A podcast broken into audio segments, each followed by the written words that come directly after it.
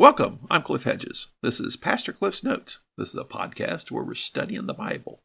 We're working our way through the book of Ephesians. Today's episode 615, looking at Ephesians chapter 2, verses 13 through 18.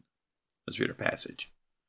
But now, in Christ Jesus, you who were far away have been brought near by the blood of Christ. For he is our peace, who made both groups one and tore down the dividing wall of hostility in his flesh. He made no effect the law consisting of commands and expressed in regulations, so that he might create in himself one new man from the two, resulting in peace. He did this so that he might reconcile both to God in one body through the cross by which he put the hostility to death. He came and proclaimed the good news of peace to you who were far away, and peace to those who were near. For through him we both have access in one spirit to the Father. This is Paul's letter to the church in Ephesus. Paul's writing this letter from imprisonment in Rome. He has a history with the church in Ephesus. He was there for nearly three years on his second missionary journey.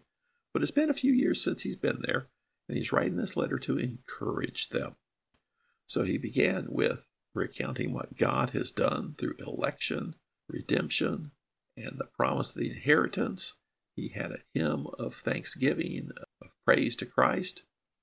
Then, chapter 2, he's talking about what it really means to be in Christ. And he recounted what the condition was of the Gentiles. Ephesus is primarily a Gentile church, and that's who he's really addressing are the Gentiles here. He talked about the fact that they were excluded from the things of God. God had revealed himself to Israel. God had spoken through Israel. God had entrusted his word to Israel. And the Gentiles were excluded from that. But then he begins in verse 13. But now, in Christ Jesus, you who were far away have been brought near by the blood of Christ. You were excluded from the things of God as a Gentile. That was then, this is now. But now, it's different. And what's different?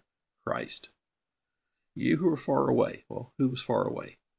Gentiles were far away. That was common in the writings of the rabbis, was the Gentiles were far away, far away from God.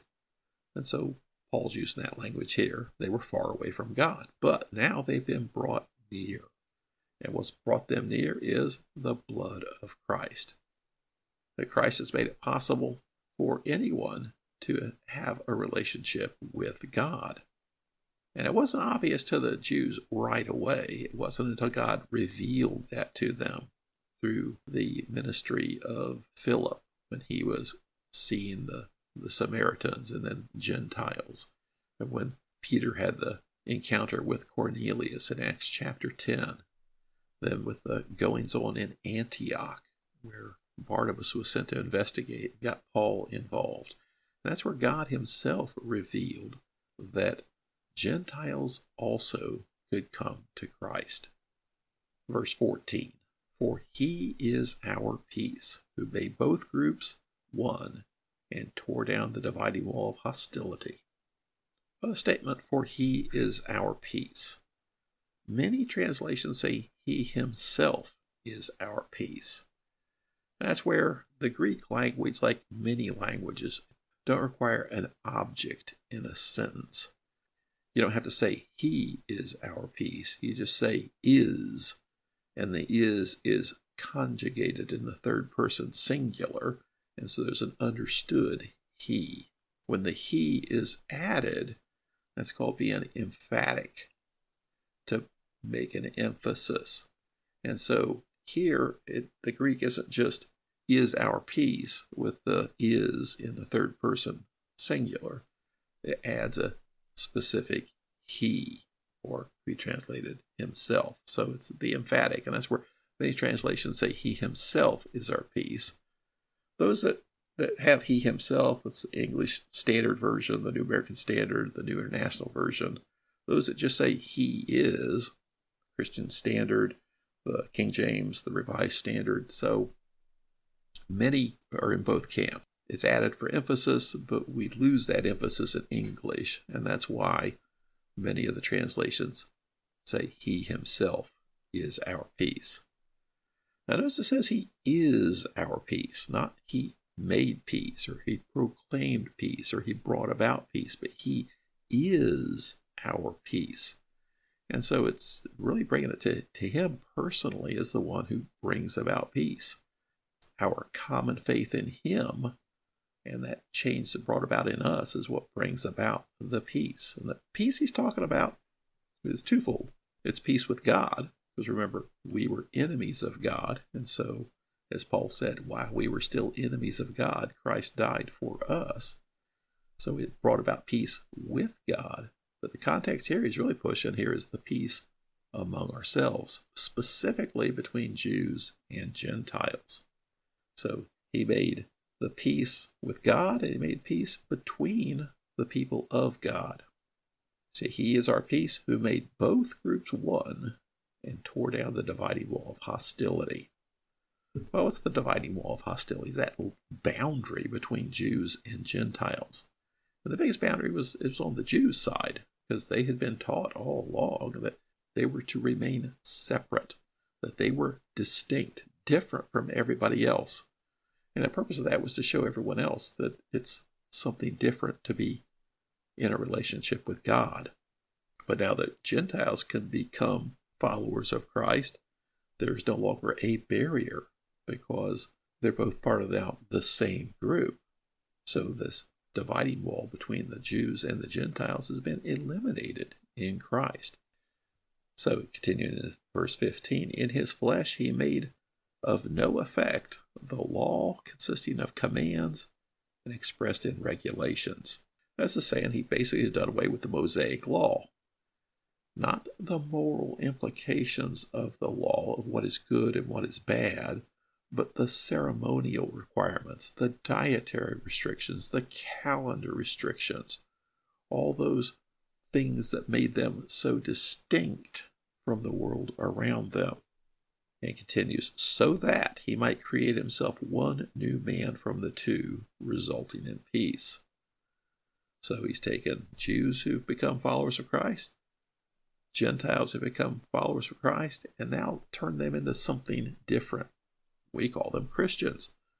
So there is no longer this dividing wall. They are one.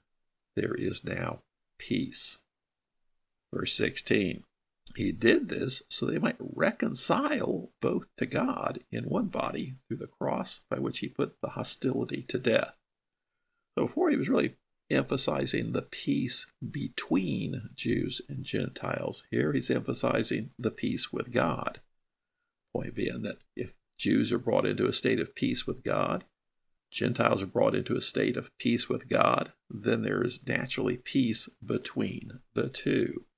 So reconcile both to God. Reconcile is a great word here. I love the word reconciliation. We're talking about coming to Christ because we're separated from God. There's a damaged, broken relationship.